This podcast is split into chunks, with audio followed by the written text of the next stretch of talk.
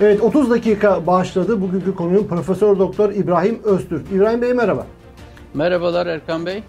E, Hidayet Türkoğlu Türkiye gündeminde biraz önce baktım Türkiye'deki hashtag e, Twitter sıralamasında bir numaraya oturmuş Hidayet Türkoğlu. Neden Hidayet Türkoğlu bir numarada? İşte bu konuyu konuşacağız. Hidayet Türkoğlu ile ilgili bir haber çıktı basına. E, şu haber şu iddia şu e, 150 milyon eurosu varmış Hidayet Türkoğlu'nun bunu e, Cumhurbaşkanlığına yakın isimler bu paranın getirilme, getirmesini gerektiğini söylemişler. O da itiraz etmiş. İtiraz edince de saraydaki odası boşaltılmış. Saraydaki odası ne? Cumhurbaşkanı danışmanıydı. Baş danışmanlarındandı. Aynı zamanda da Türkiye Basketbol Federasyonu Başkanıydı Hidayet Türkoğlu. Özeten 150 milyon euronu yurt dışından getir, getirmem getirmezsen de görevlerinden derhal istifa et denmiş. İstifası söz konusu ve Amerikan vatandaşı olan Hidayet Türkoğlu'nun Amerika'ya ailesinin yanı, ailesinin önceden göndermiş. O da beraberinde gideceği söyleniyor. Şimdi bu konuyu bilmeyen izleyenler açısından takip etmemiş izleyenler açısından hatırlatmış oldum.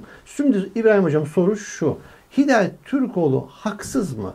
Ve burada tabii Hidayet Türkoğlu üzerinden benzeş olayları konuşmuş olacağız.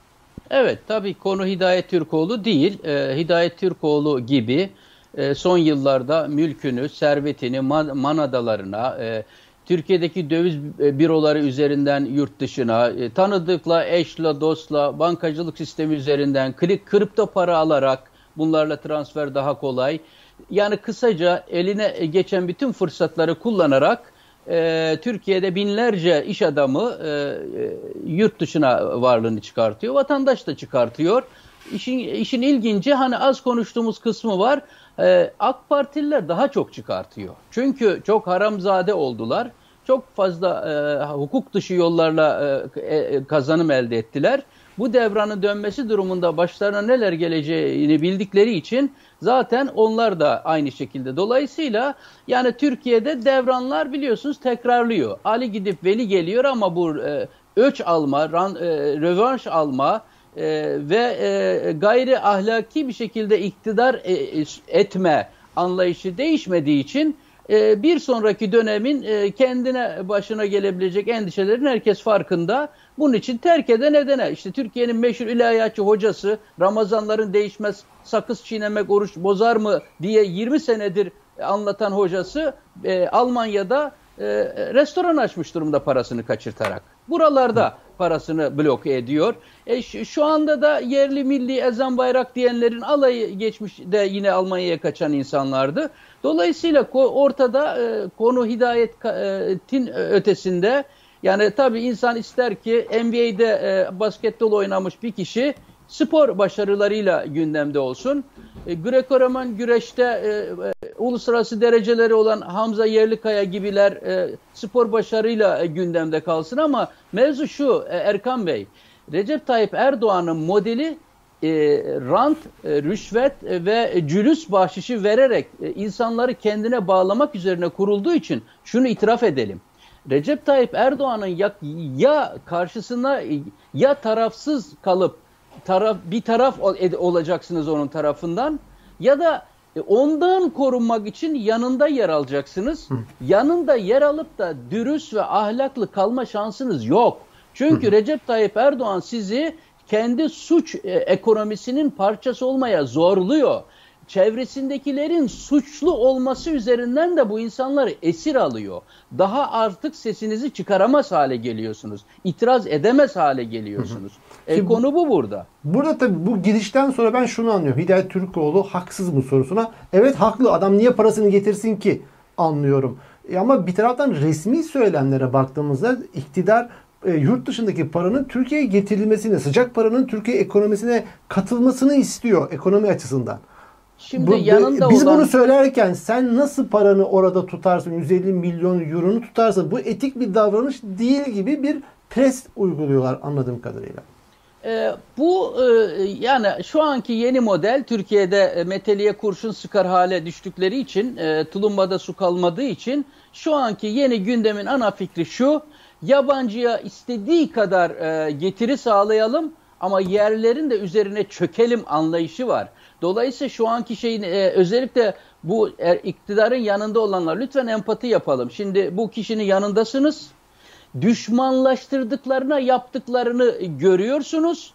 Rant beklentinizden, makam beklentinizden, geçmişinizde yasal olarak yaptığınız ama şimdi suç haline getirilen işler var değil mi? Oturup kalkıp insanlara yasalar çerçevesinde, vatandaşlık hukuku çevresinde insanlar bir sürü işler yapmışlar. Ee, bir anayasal vatandaşlık olduğunu zannederek Recep Tayyip Erdoğan'a helal olanların vatandaşa da helal olduğunu zannetmiş.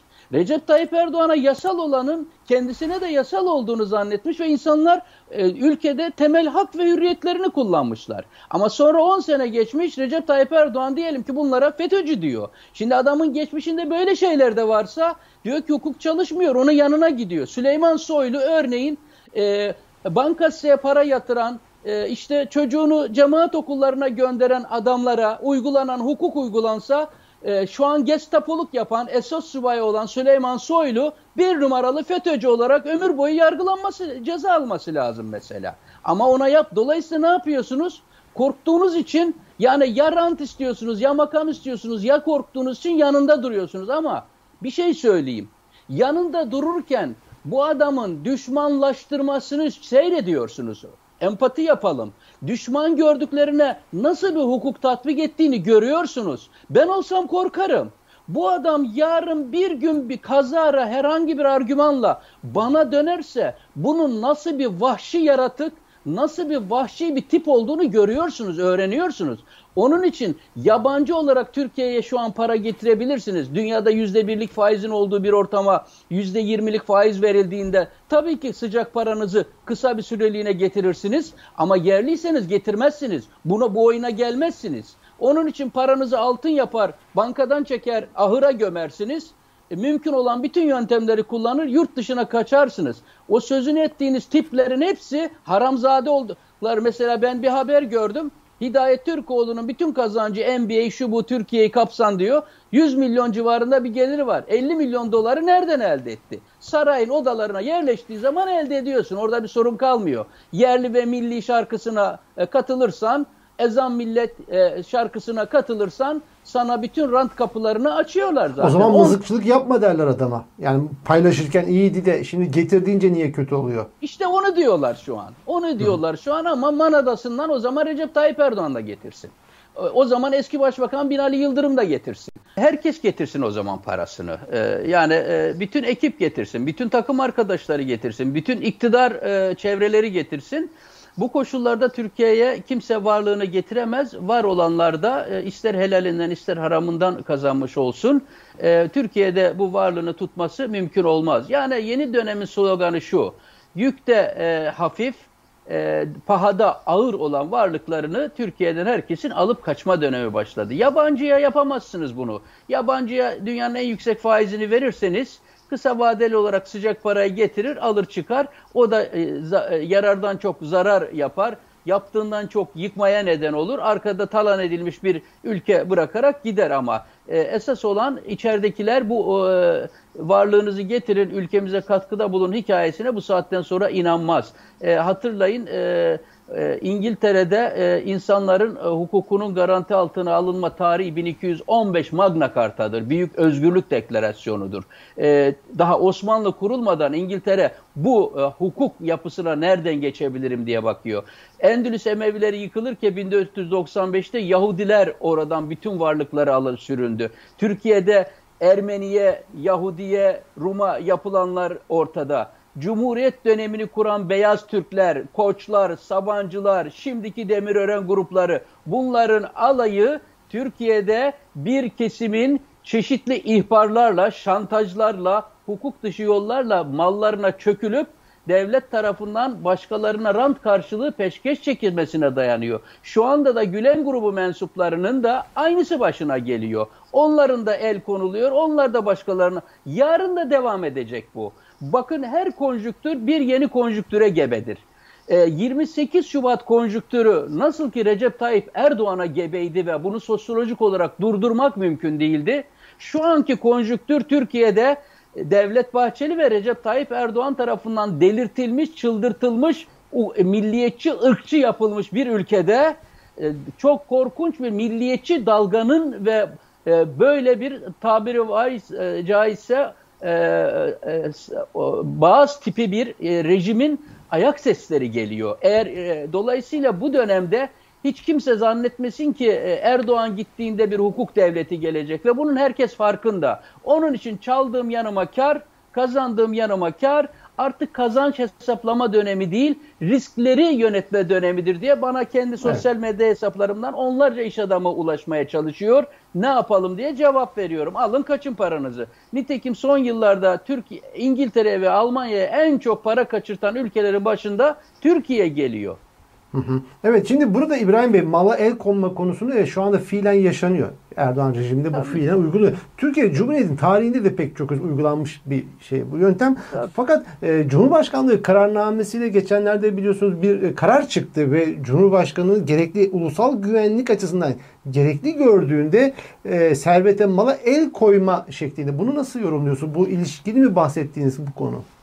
Yani e, biliyorsunuz bu hikaye ne zaman başladı? E, e, makul şüphenin bireylere için çalıştırılmaya başlaması. Hukuken insanların masumiyet karinesi vardı. Suçlu olduğu ispatlanana kadar insanlar suçsuzdu.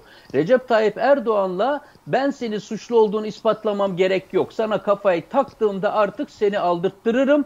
5 sene içeride kalırsın, dosyanda boş bekler. Sonra canım çekerse 5 sene sonra derim ki pardon gidebilirsin deriz. Şimdi bunun kişilere uygulanan makul şüphe olayı şimdi iki kararnameyle iki alana daha taşındı. Bir, ülkenin stratejik e, önem e, değeri açısından ülke için e, önem arz eden stratejik kurumları alıp direkt varlık fonuna koymak e, gibi bir kararname çıktı.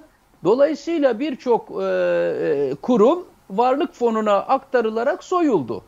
Daha önce kar eden kamu iktisadi teşekkülleri varlık fonunu alıp çünkü biliyorsunuz varlık fonu yasalardan ve Sayıştay denetiminden de yalıtıldı. O yüzden oraya aktarılan kurumların e, herhangi bir şeyini takip edemez duruma düştük böylece. Evet. E, şimdi e, büyük ihaleleri de bu beşli çeteye verilen ihalelerin de takibi Sayıştay'ın elinden alınıyor. Onları da artık duymayacağız. Kime ne verildi, hı hı. niçin verildi bunları artık duymayacağız önümüzdeki dönemde. Şimdi ikinci evet. bir kararname daha çıktı. O da şu. E, yine makul şüphe arz eden e, derneklere, vakıflara, şirketlere kayım atama ve varlıklarını bloke etme, dondurma ve el koyma süreci de başladı. E, peki e, e, bu kadar parasız bir ülkede ne yapılabilir? İşte hidayetleri kaçırtan bu. Yani görüyor içeride para kalmadı. E, taptıkları kişi de niyeti feci halde bozdu. Bu parasızlık sürecinin ben söyleyeyim bakın ben bunu aylardan beri söylüyorum. Şimdi sıra Recep Tayyip Erdoğan'ın üzerinden haram para kazananlara geldi. Niye? Çünkü bu sistem döviz yaratamıyor. Tam tersi döviz yutuyor. Bu sistem kaynak yaratamıyor. Tam tersi kaynak yutuyor. E dışarıdan da kaynak gelmiyor.